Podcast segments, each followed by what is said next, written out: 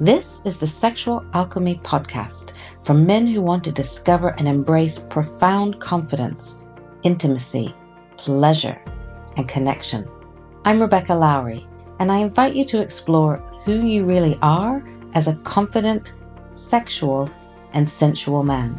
Whether you're dealing with specific sexual issues or you just know there's more to it than you've experienced so far, this is a safe space for you to learn, grow, and expand your erotic potential and possibilities.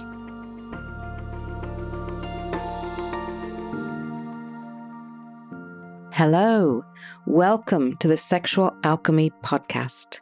Today, I have an awesome guest to share with you.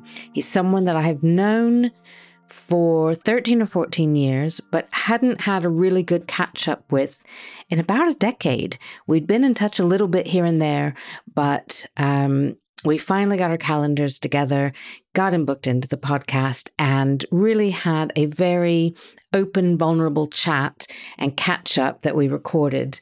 Um, and I think that you will learn a lot from it. Jason is the founder and creator of Tantra for Gay Men, which he created in 2006. Since then, over 16,000 men have attended a Tantra for Gay Men event.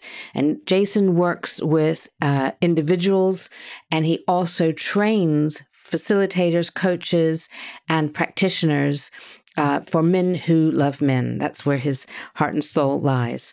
Tantra for Gay Men is here to bring a world of love and freedom for men to know love in the most profound, ecstatic, and orgasmic way. It was so good to catch up with him. And we had a really open, heartfelt, vulnerable conversation. Um, Jason talked a bit about why he is so called to the work, but also some of the difficulties in that and um, some of the aches and pains of being called to do work that isn't um, a huge part of the mainstream and some of the stuff that comes with that. So we got really uh, down into some of the nitty gritty and honesty and vulnerability. And uh, I think you will enjoy our chat. So here is Jason Tantra. First of all, welcome. I love you. And second of all, would you introduce yourself? So, uh, my name's Jason Tantra. I'm a founder with my husband Ingo of Tantra for Gay Men. We've been running for 17 years, would you believe it? And today we offer our work mainly through retreats, festival, weekends. We have a team of facilitators. We do that mainly in the UK and also in the USA as well. And we change men's lives. About 16,000 men have been through our work in that time and yeah i kind of i kind of i only kind of still love it and i really still love it. But i think what's happened is as that time's gone on rebecca just a real refining of our purpose, my purpose, what wakes me up, what gets me excited, that kind of thing. And it's funny how it's changed over the years. But we knew, I just want to talk about how we knew each other because yes. is like 12, 13 years ago, if not 14 years ago. I think more. Yeah. We both met in a peer group, didn't we? And um, the, the, the laughing there. Before the peer group, which is how the peer group came to be. Oh, okay. Oh, Oh, yes, no, I was thinking of a different peer group that or we were in later. no, no, no, no, you're right. I forgot about that other one. Yes. I was thinking of a smaller one that we were in oh, later on, but yes, there was, no, a, that was a larger that was a one. one too. Yeah. Wow. We spent a lot of time together and we've we I mean we've been through a lot over this time but what's interesting is how we've still been dedicated really to this this body of work. Yeah, both of us. I mean, you had been going for a little while as I was really mm. finding my feet and getting started and a real green newbie to it all. Mm. Um, but what's interesting to me is that so back then I I saw you as somebody who was already well into that journey, you know, a few years ahead of me, as it were, in your personal journey and your professional journey of doing the work. So I'm really fascinated to hear how it's all developed. Like I can look at your website and see, like when, when you were first doing the work, when I knew you all those years ago, you mm-hmm. were teaching other practitioners, but on a much smaller scale, I think, than you do now. And mm-hmm. you were starting to have teachers as part of your brand or group or something, but again on a smaller scale. And you had just started doing the Tantra Festival. Oh wow, really? You just started it. and that's been going for over a decade now, hasn't it? It just had its 10th anniversary. And oh my God, you would have loved the last bit. If I didn't have to protect confidentiality, the last video, we were celebrating ABBA. We were there all it was it was emotional. Cannons were let off. It was beautiful. it's amazing. Yes. And I know too, like you've got an app, you teach yes. around the world now, like who you are and what you do. And Tantra for Gay Men has grown exponentially in those 10 years. So tell me a little bit. So tell us a little, like you said, who you are. Tell us what does tantra for gay men do? What is what's oh, the point? just, what is the just, work? just as you were on that question i was i was just with how what's still important to me. And the thing for me about tantra and why i keep coming back to it is it's the only spiritual practice that uses the body and that uses sexual energy as a vehicle for, I would call it spiritual exploration. And, you know, in this time, I've gone out and tried and looked at many different spiritual practices and I've followed different teachers and I've looked at different ideas. And each time I keep coming back going, yeah, but that doesn't include the body. Yeah, but that does, that's still like not helping people release shame or that's not working on helping people evolve and grow or it's, it's not going through the body. So it doesn't fully work. And I've kept coming back and coming back and coming back whilst, and I think this is one of the things about Tantra is that, and I don't know, maybe this is just me, but let me, let me just say this. There feels like, because it's very counterculture, like when I tell people on a day to day that I'm a Tantra teacher. To be honest, I sometimes just do it for effect because I know they're going to be like, "Oh my god, that's so interesting! What? Tell me about isn't it sex and spiritual?" And I'm like, "Oh god, here we go again." You know, my eyes rolling to the back of my head. But you know, because I think it is a controversial practice, particularly in the UK and and also less so in the USA because I think the US is more used to quirky and outrageous. But you know, it's there's still this veil of I, I want to call it like shame, or we're not going to talk about that, or we don't want to go there. Oh, that's very lovely that you do that. Let's talk about the weather now. You know, and this, I, I, I still feel like I'm on the outside of the mainstream of life and what I think has happened for many years is, and I don't know whether you can identify with this, but it feels like, oh, I'm wrong, or I'm, I'm, I feel like a salmon. I feel like I'm a salmon swimming upstream, or yeah. I'm the weird one, or the different one, or the the one that's trying to do something different.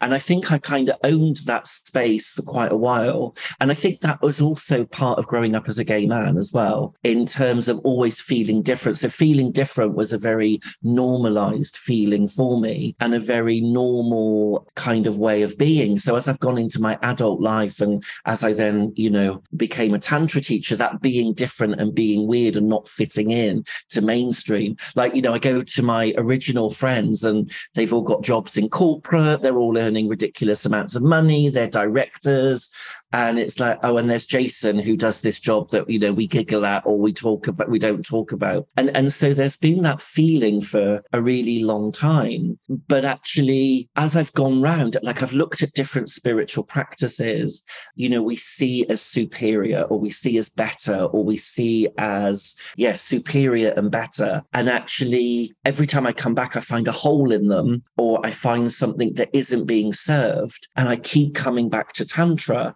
now teaching, I have seen more cocks and bums and willies than I am meant to in one lifetime. Was it regardless of sexual orientation? Okay. Mm. And, you know, for me, I'm almost like, well, I don't, say almost like absolutely not as interested in the sexuality of Tantra.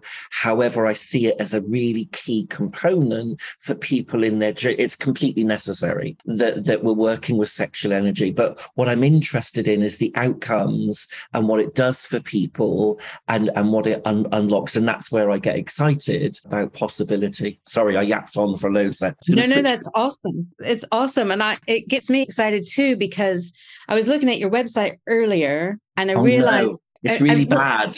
No, no, no. I the website was our websites always need updating, right? So we just put that that over there on the top. and I can't remember the exact words you used, but uh, for me, it really nailed what I think of as Tantra or the contrasexuality work or whatever it is that I do and you do.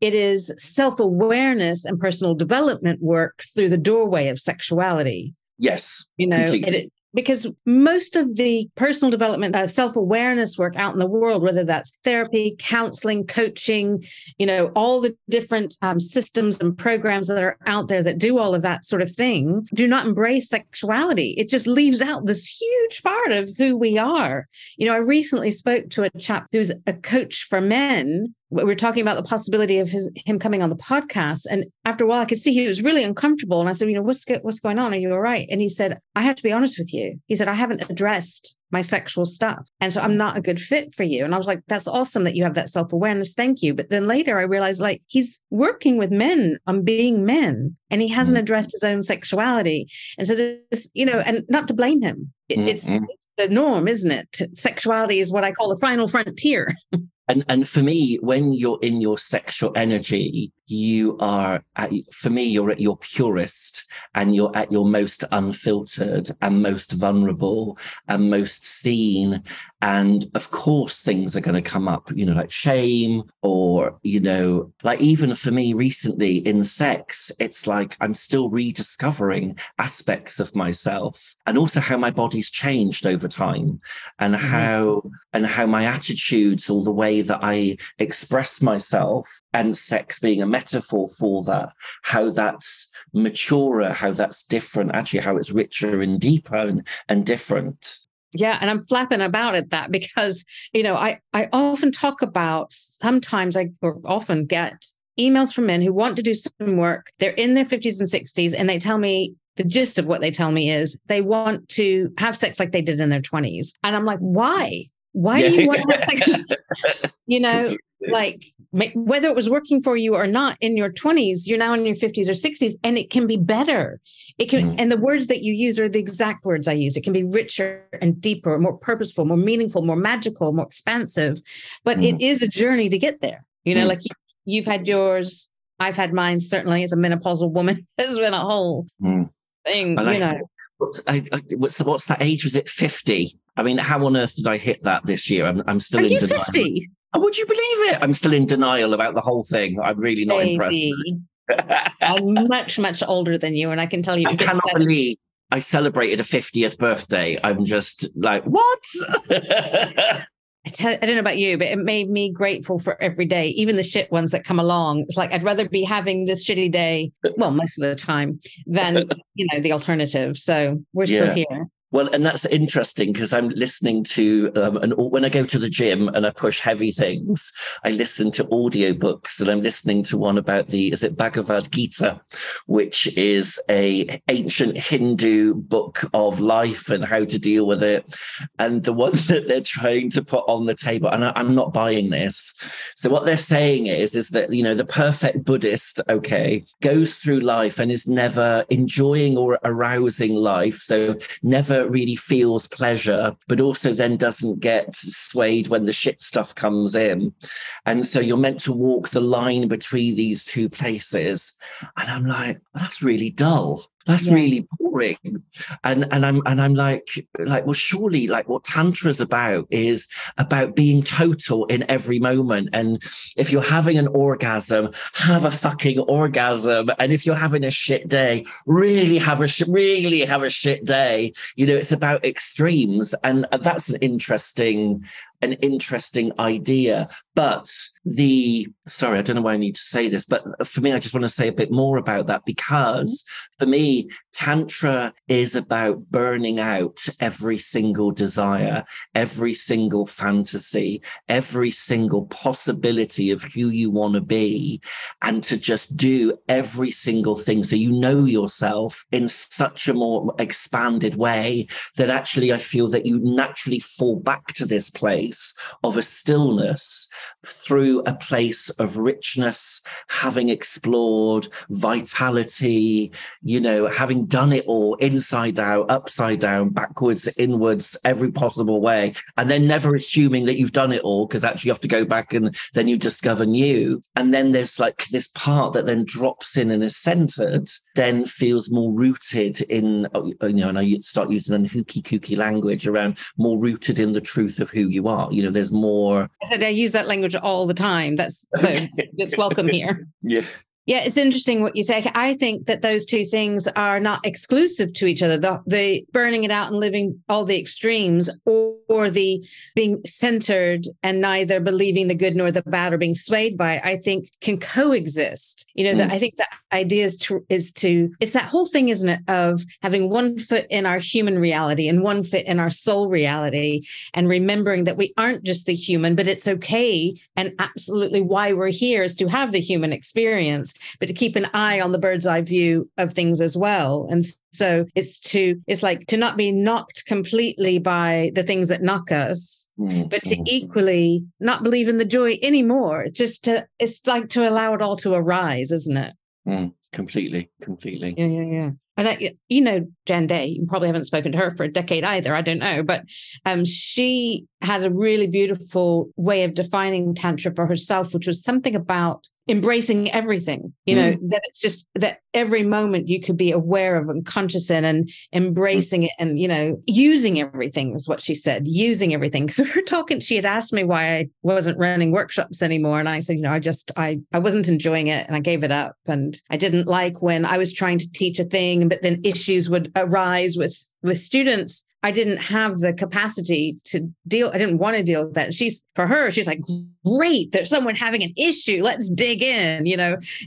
so for her, it's about using whatever's there. That's the tantric path. And I was not that good at it. So well, it's not that I wasn't good at it. I just didn't, I just wanted to but it, it, it's stressful you know there's there's a level of stress that goes on. And i would have said you when you were teaching well i, I love you so i'm i'm waving the rebecca flag uh, you know in your supporters fan club because i think everything you do has been brilliant. And i'm full of respect for you and what you've achieved. I think you're brilliant.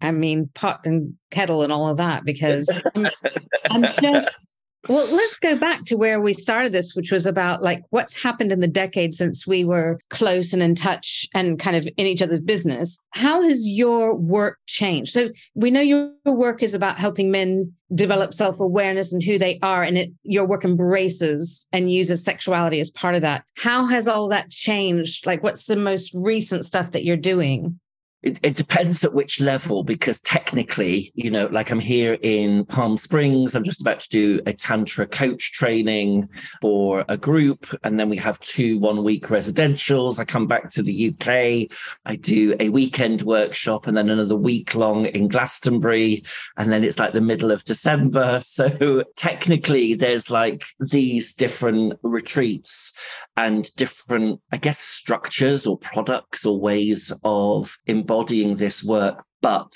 there's several passions that, that are that are driving that. And one was that this body of work, particularly in the field for men who love men, because that's who I serve, particularly I feel like that the word legacy has been with me for the last few years. not getting any any outlet. I feel at the two thirds point of my career of teaching. I feel mm-hmm. like I'm at the two third marker, and so I've got a third left. And it was like, well, how do I want that to be? So there was a real process of consciousness and awareness of, you know, an exit strategy. Like, how is it I want I want this to be? And one of the things was then about, well, what legacy is it? And you know, one of those things naturally is a book. The world needs a really good gay tantra book. Mm-hmm. It just needs that. And and I feel that's one thing I'd like to do before I cark it. The other thing I felt because I'm not very good at, I'm not really a book writer and I'm not really a sit downy. All my all my articles, I do them as video blogs because, as you can tell, I'm not short of words, so I find that easier. But the other thing I wanted to do was to really empower men who love men to bring quality to the experiences that they're bringing to others, whether that's as facilitators and teachers or whether that's as coaches. And I have seen all too often, and I think we both share this, Rebecca, where people have been exploited, where they're going to seek help, where they're going to basically seek help. And what happens is the person delivering or, or being the vehicle for that help ends up exploiting them for sex or exploiting them for money. And I've seen many occasions where those are both exploited. And I think that's a danger in our field. But I, and I think exploitation is there anyway. You know, look at our government. look at look at um, look at any spiritual practice. You know, you look at like the, the government and was it all the oligarchs and who they're friends with and all the bankers, you know, and you just the smells of corruption all the way through it. I think that's an, that's a, a part of human nature. And I think particularly working with sexuality and spirituality, that because they open people up, it has a much bigger potential to be harmful to people. And, you know, one of our ethics is do no harm, a really simple ethic, quite simple, do no harm. Whatever we're doing in the, in our rooms, do no harm.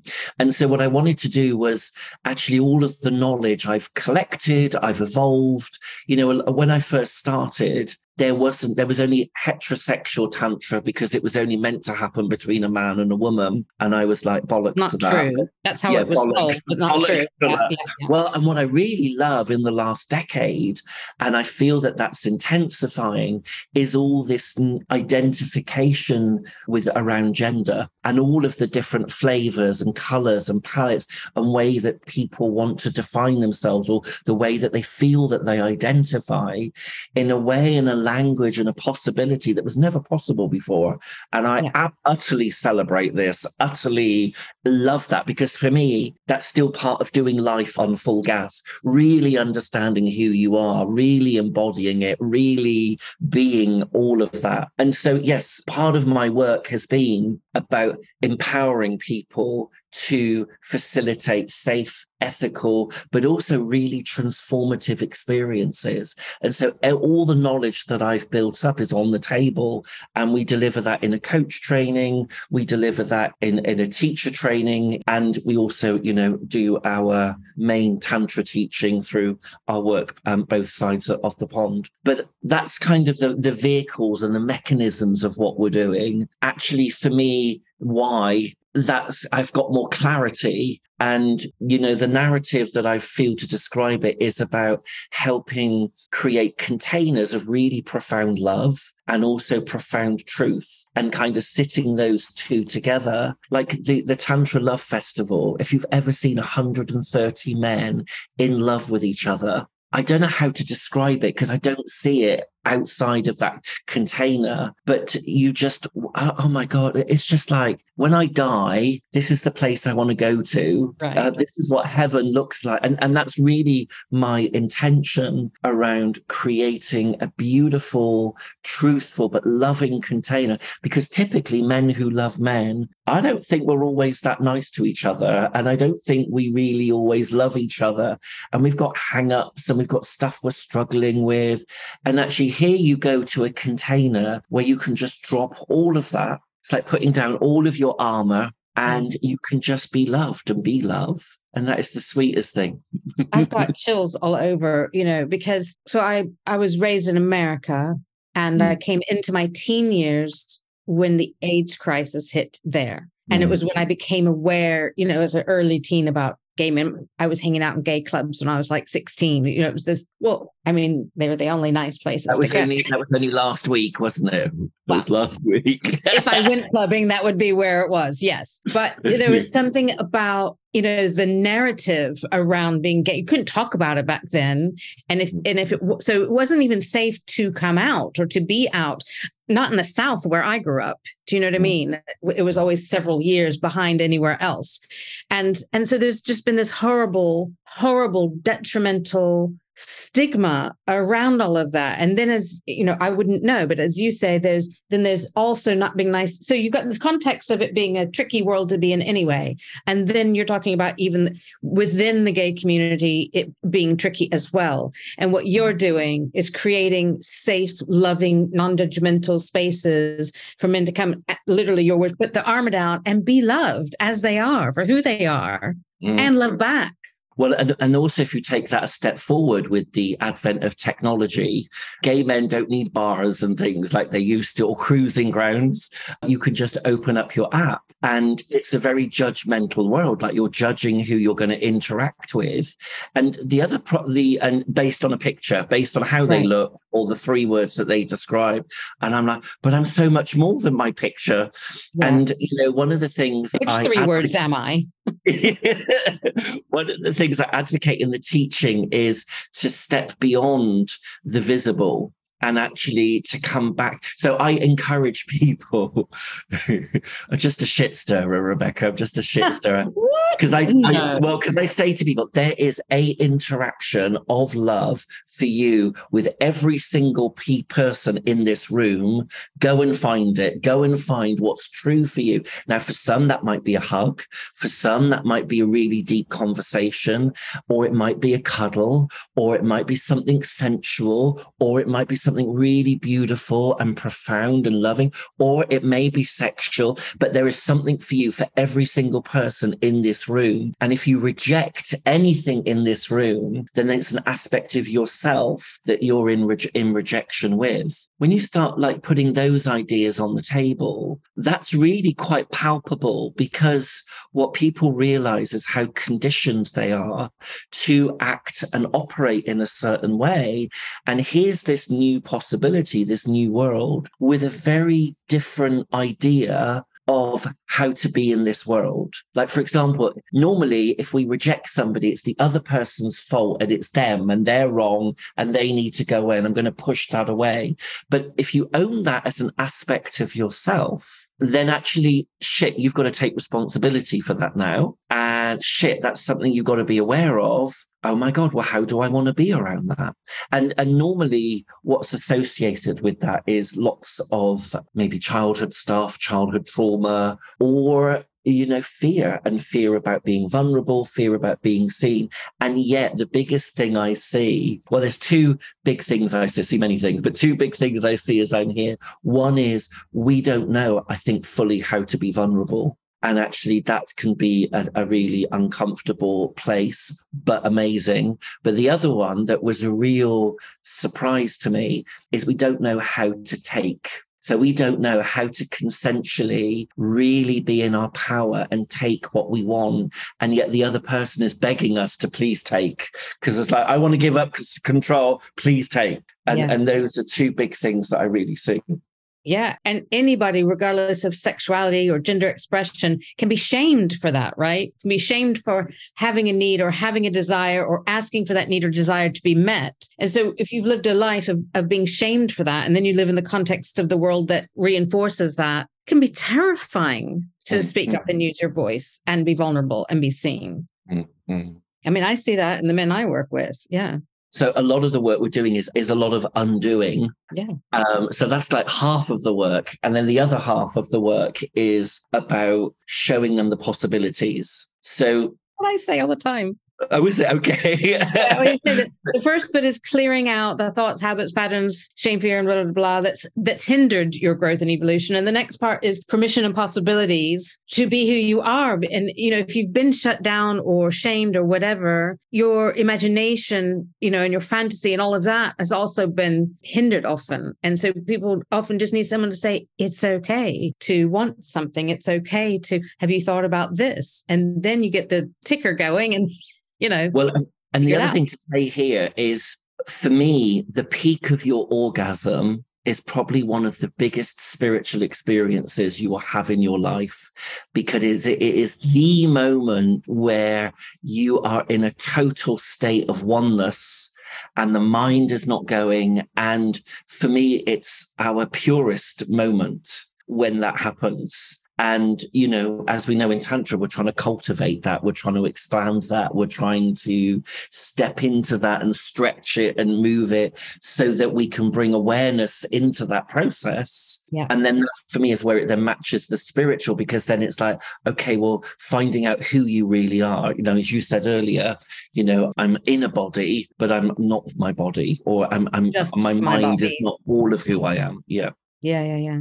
Oh my God. I think, you know, I think the core of our work is the same, mm. absolutely the same, you know, mm. we just uh, have been tasked with providing it to different groups. You know, I, I was watching the part of the video on your website where you said about it being a calling, and I, I describe mine as a, it's a calling too. You know, I don't know about you, but like I've tried to walk away from the work many times over the years. Yeah, you're shaking your head. You have too.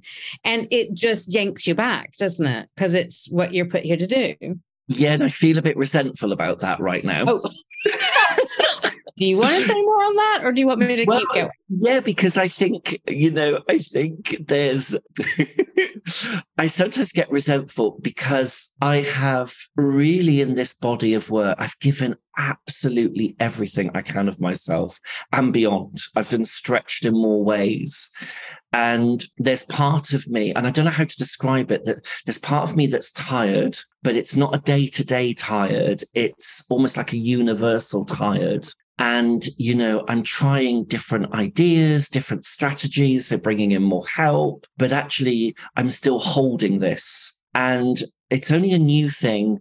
I'm really, I'm, what's happened is I've got a 10 day period on my own. So I feel like I'm on a little bit of a mini retreat right now. Mm-hmm. And, and in that retreat, you know, stuff comes up because there's some space there. And I'm really dealing with this might sound weird, but the resentment of doing this work. And it's it's like an it an oxymoron when it's two things at the same time? Because I know when I stand in front of a group and I start, the Disney magic happens and it is the most right thing in the world. And yet there's a human part of me that, you know, is like dragging their heels, you know, and, you know, oh God, we're doing that again.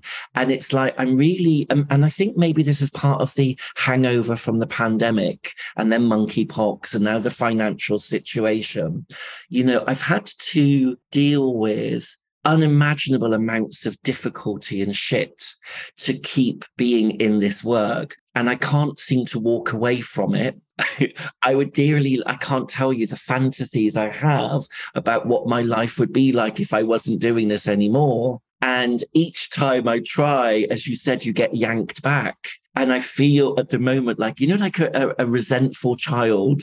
Mm. I feel a bit like a resentful child because I'm I'm still there's part of me that's resisting that. And I'm really curious about that part of me because I haven't discovered that part. But you know, as, as I'm being utterly truthful, that's one of the things that's going on for me. And yet I know when I start my retreat on Sunday with this group, it's going to be the most rightest thing to do. And I just wonder whether life is about these two polarities all the time, two things going on all the all of the time in different ways. Yeah, and there is a often a mismatch between what our soul is guiding us to do and it like you say it feels right and it comes out and you know you can drag yourself into the room but once you're on it comes through pure absolute light and energy and that which is supposed to happen. And then there's, you know, what the human would like or mm. you know it's like i i think this is true for you certainly for what i've known of you over the years like when i am working something comes through me and does the work and i think it's the same for you completely but that doesn't mean that that's what your human is yes. wanting to do or enjoying or you know the that alchemy or light or source or whatever it is that comes through and does the work isn't doing the practical stuff that takes really not to support the thing. You know, in order to show up in that room full of men to teach, the human you has had to do a lot of practical stuff. Hmm. Well, so I, have I, team, I, have a team doing a lot, a lot of practical stuff. Yeah. But the other thing that, that for me is interesting is one thing that occurs to me is, well, if I didn't do this, and I don't know whether it's weird, but it's like, well, who else is going to love them? Who else is going to create those containers? And you know, well, you're I creating have, the army that will. Yes, but it's like, oh, like, it doesn't feel quite right yet. And the other thing is, is that we have our work attracts a lot of white men in their 50s and 60s. We're passionately welcoming of all men who love men with every different variation. But I also feel that they feel, and again, it's like an unspoken thing that they're a bit clapped out.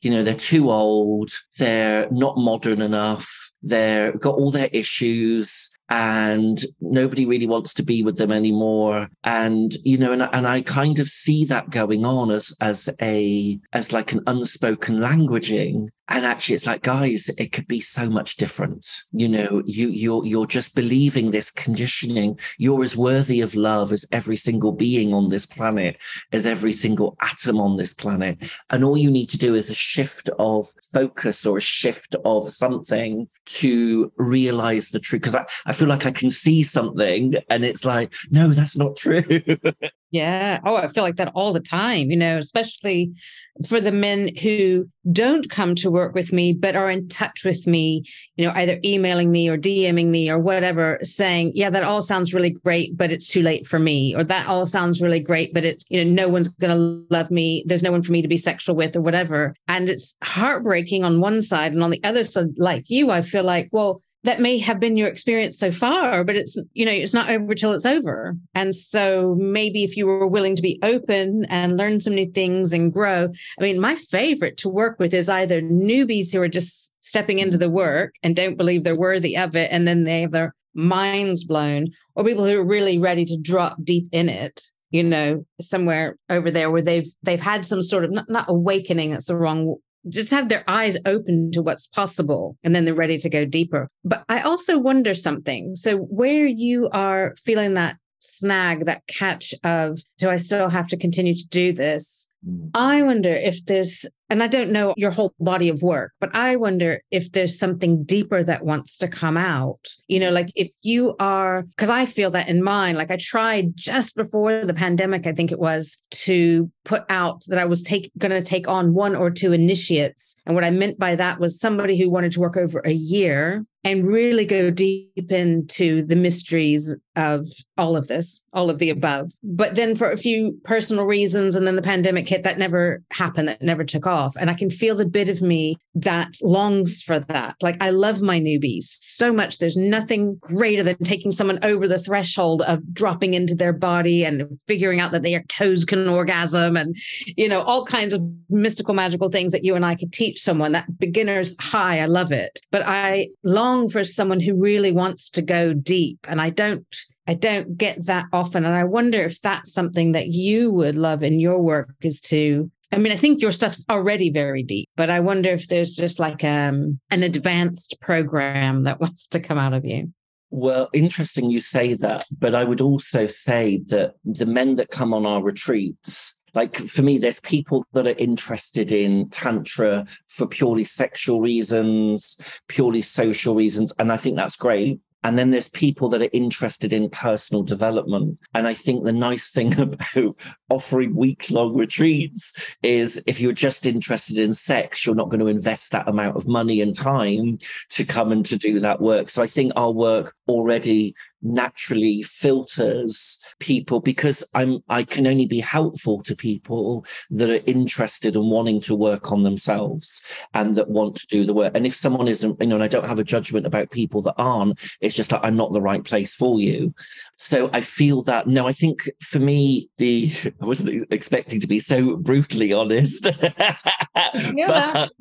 the thing for me is I just feel I sometimes feel weary of having carried this infrastructure for 16 years and often feel the weight of that. There's some particular things going on in the background. It's really difficult, Rebecca. You know, I, being a Tantra teacher is the hardest job I have ever had. I can't begin to tell you because I suddenly have to manage an office and then I have to decide the direction of everything it's doing. And it's like I've done a four day's work before I've then stepping into a retreat to then teach the body of work. And it's like four jobs all in one. And I think, you know, I sometimes have the fantasy of what would it look like if it was much simpler. And the thing is, is that where I'm at in terms of this journey, I'm not coming back to this place again. Yeah, and, I said and that so, recently myself. You what? Sorry, I said that recently myself. I said I've worked on all the persecution wounds. I've worked on all the and like this is it. If you want to learn yeah. this from me, this is this lifetime, and then that's me. Done. I'm not coming. I'm not coming back to this. Mm-mm. And and so there's there, as I said, that part of legacy, it's like, oh, okay, well, how do I empower other people? How do I transfer? Because when I first started teaching, there was only in the UK, there was me, there was a beautiful man called Andy Sage, who's since passed on. He did amazing work. And then there was another guy from Germany doing it. There was nothing. And actually, what's happened now is, you know, our app has 12,000 members. There are, there's a, there's a family. And, you know, I think one of the things we've done is we've, you know, people realize they've got tantric brothers on the other side of the pond and that there's all these other people out there that are absolutely interested in the same things as them. That excites me. So, yeah, you know, it's never a, a one level journey. It's always an either or, isn't it? I have two things to say to you here. One is that I just remembered I actually worked with a gay man in America. Oh, wow. Who, yep, recently, who told me that your app kept him going during the pandemic. Wow, and really? Yeah, your app. And I think he's in particular pointed out he did some stuff with Barbara Carrellas on the app. Uh, yeah, yeah. And, yeah. And um, he just said being connected to your work Mm. He, he kept talking about the app, but I think he was connected in other ways. Although I don't think he met you in person, but he just said during the pandemic, you saved his life. Mm. So imagine there's 12,000, well, 11,999 other men out there who feel the same, mm. you know, and I, I, maybe it's time to step back and look at how many lives you have saved, enriched, helped countless relationships to last, to be improved, you know, better sex, men loving themselves more and sticking around longer because of you, you know, mm. and, and maybe, you know, like you said, you're two thirds way, maybe, maybe you're actually three quarters of the way through. Mm because you've already trained so many practitioners, coaches, teachers. Maybe it's time for you to let go a bit more and sit back and look over, you know, just be there with like a consultant. Yes, yes. But not stepping into any further than that, letting other people take the reins. And if mm. you were able to step back with consultant eyes, then you might be able to do less frequent work, but more meaningful. You might see all the all the chess pieces all at once, but not have to be physically on the board moving them yourself. well, we I just employed a director, so that's happened, and yeah, yeah, so look at yes. you. I mean, it's been so long since we caught up, and here you are hiring a director, and you've got it, and you're in America. Like it is awesome. Can you, I hope at least you can see how far you've come and how many people you've helped. Yeah, yeah no, I can't see that at all. Let's let's be because there's part of me that's watching that ego part of me. I do recognize the work that's happened and I, and I feel it. And but it's like maybe going back to like how we started this it's like i don't feel oh my god i'm amazing. And i'm also not like oh you know i've got to be humble here.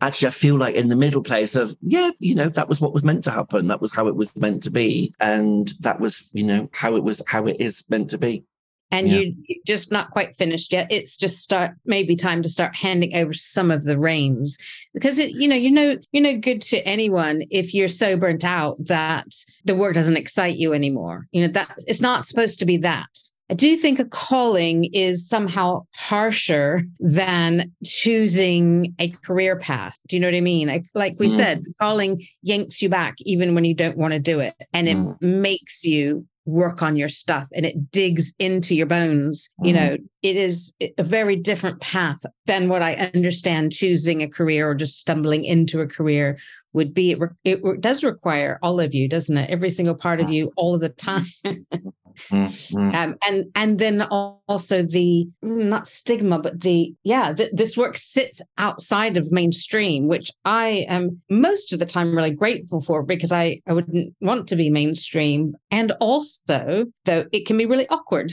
you mm. know, like there was a, I don't know, like a summer social thing locally recently, and people are getting together and they all, everyone has, you know, their nine to five jobs or they do this, or some of them are a little bit out there with their, I don't know, whatever it is they do. And then they're like, what are you doing? I'm like, oh, I'm alchemist. you know, people either glaze over and step back away from you, or they step forward and they're interested, but I just don't know then you know, like you said earlier, I have a very woo woo language and I don't, so it's just awkward sometimes, isn't it? It's just awkward, but I wouldn't have it any other way. I tell you the one thing that helped me, it's in case this helps you or anyone else listening. When I turned 50, so I'm mm-hmm. 56 now. No, very, that is not possible. That is I not am. possible. very old now.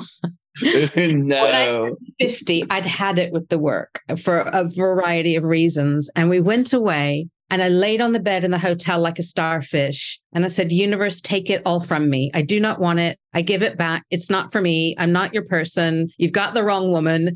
You know, like I can't do it anymore. I'll get a job at Waitrose. Like I just forget it. And I, oh, even as I say it, it kind of gets me in the chest. And I did that kind of repeatedly, you know, really giving it up. And then we came back to England and you know there were clients out the wazoo who needed help and my heart poured open and the work carried on you know and here and i and i love and adore my clients and i'm sure you do as well love and mm. adore like when you're in the space mm. Mm. there's no place you'd rather be it's just the well, stuff around it it's interesting because you spark up a whole other thing in me oh. around so for me in these moments of difficulties and feeling maybe weary or feeling like a universal tiredness. I don't know, don't know how to describe that. I wouldn't say I feel burned out. I, d- I definitely don't have that going on. But what I, but what I have is, I guess, just typical organizational pains. But what seems to be interesting for as a feature is I feel like the universe is trying to test how far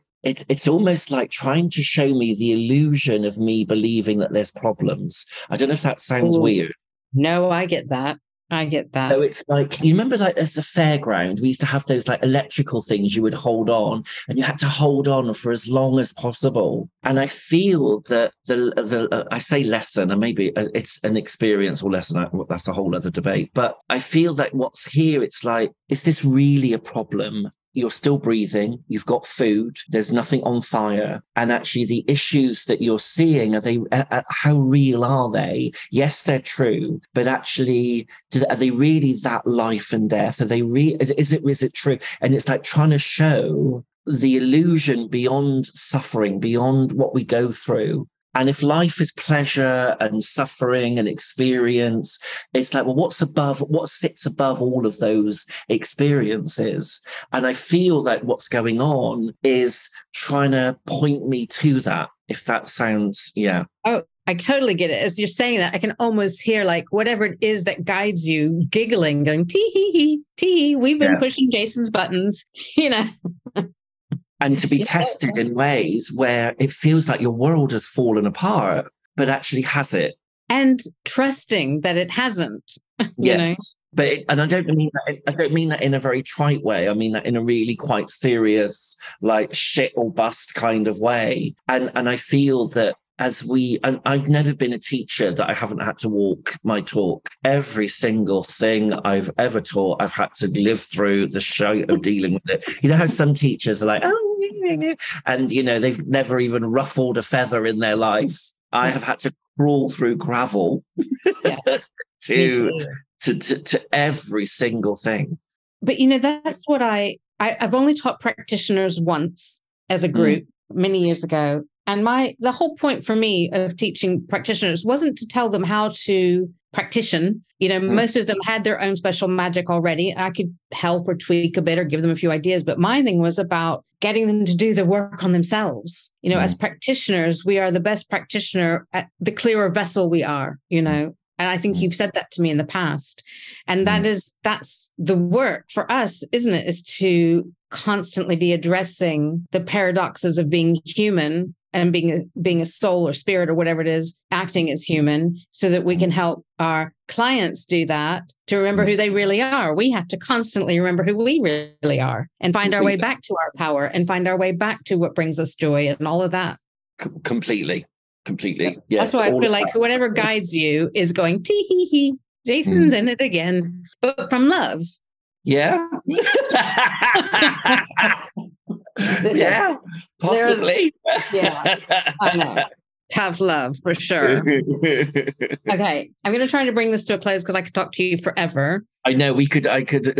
I feel like we barely started, and an hour's I know. gone. I know. I agree. Well, we'll just do it again. I just want to say, from my part, as someone outside looking in, that what you do, whether it's you personally doing it or you hand it over to all the many people that you've trained, Mm. is so badly needed in the world right now. You know, I think people of all genders and sexual expressions need this, but certainly the men you work with, coming back to who we are at our core, remembering that we are love, remembering that it's okay to love and give love. Yes. Did you want to add something in? Yeah, just because right now there's a member in our community who's in a country where it's illegal to be gay. Right. He's experienced physical violence for being gay from his family. And this guy, oh my God. Well, he's about to, it's not easy to leave his country, but he's about to basically leave and claim asylum. I can't even imagine what that would be like. But you know, we've been his only outlet for him feeling the truth of who he is. You have no idea. And this guy is in an Arabic country, and there's all the like India and and you know the north of India going on in the background.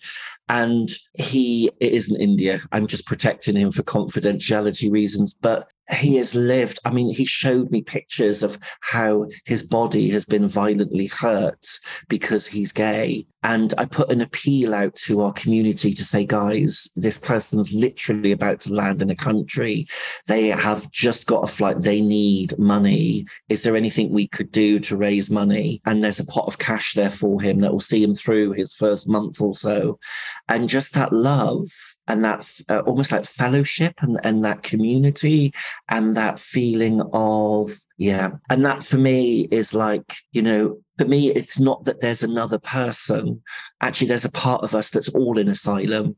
There's a part of us that's all been had violence against us in different ways. There's a part of us that's needed to be carried at some point. And so when i'm with this feeling that i'm with now it's like okay that's this is you know what we're meant to be doing this is what we do Yeah. Yeah. And all the stuff that you were talking about, that's the doings of it, that feels like a huge burden at times. Mhm. There'll be a way to deal with Mm. that, that you can get in more help or divide it up differently, or you know what I mean? Whereas your community coming together to help that man, literally saving a life, but Mm. even more than that, showing him you may have it difficult there, but we love you and we're Mhm. going to come together and, and help in the way that we can and show you that you're loved. I mean, the opportunity for people to come together like that and support someone else like that is Mm. priceless Mm. and so deeply healing. And that's, you know, you're creating that.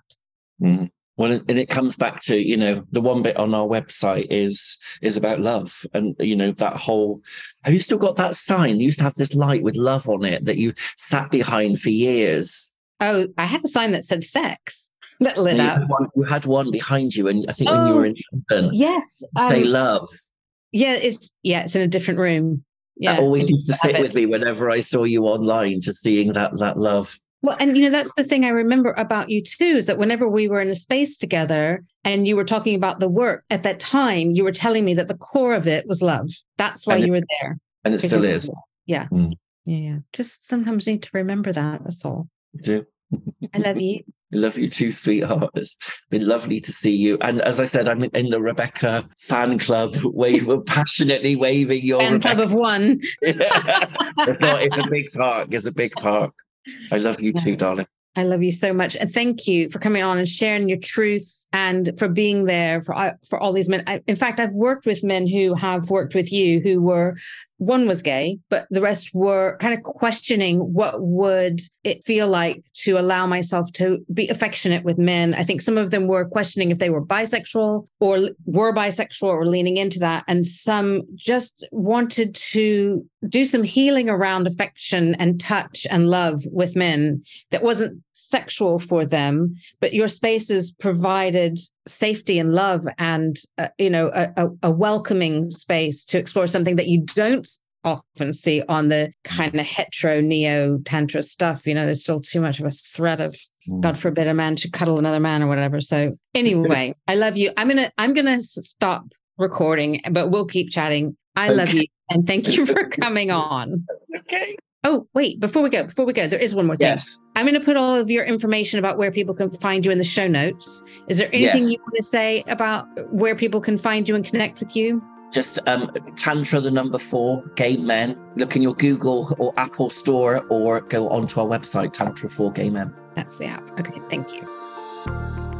Thank you for listening to the Sexual Alchemy Podcast with Rebecca Lowry. If this podcast has aroused your curiosity and you'd like to take things further, you can get a copy of my free video training, Reclaiming Your Intuitive, Confident, Sensual Self.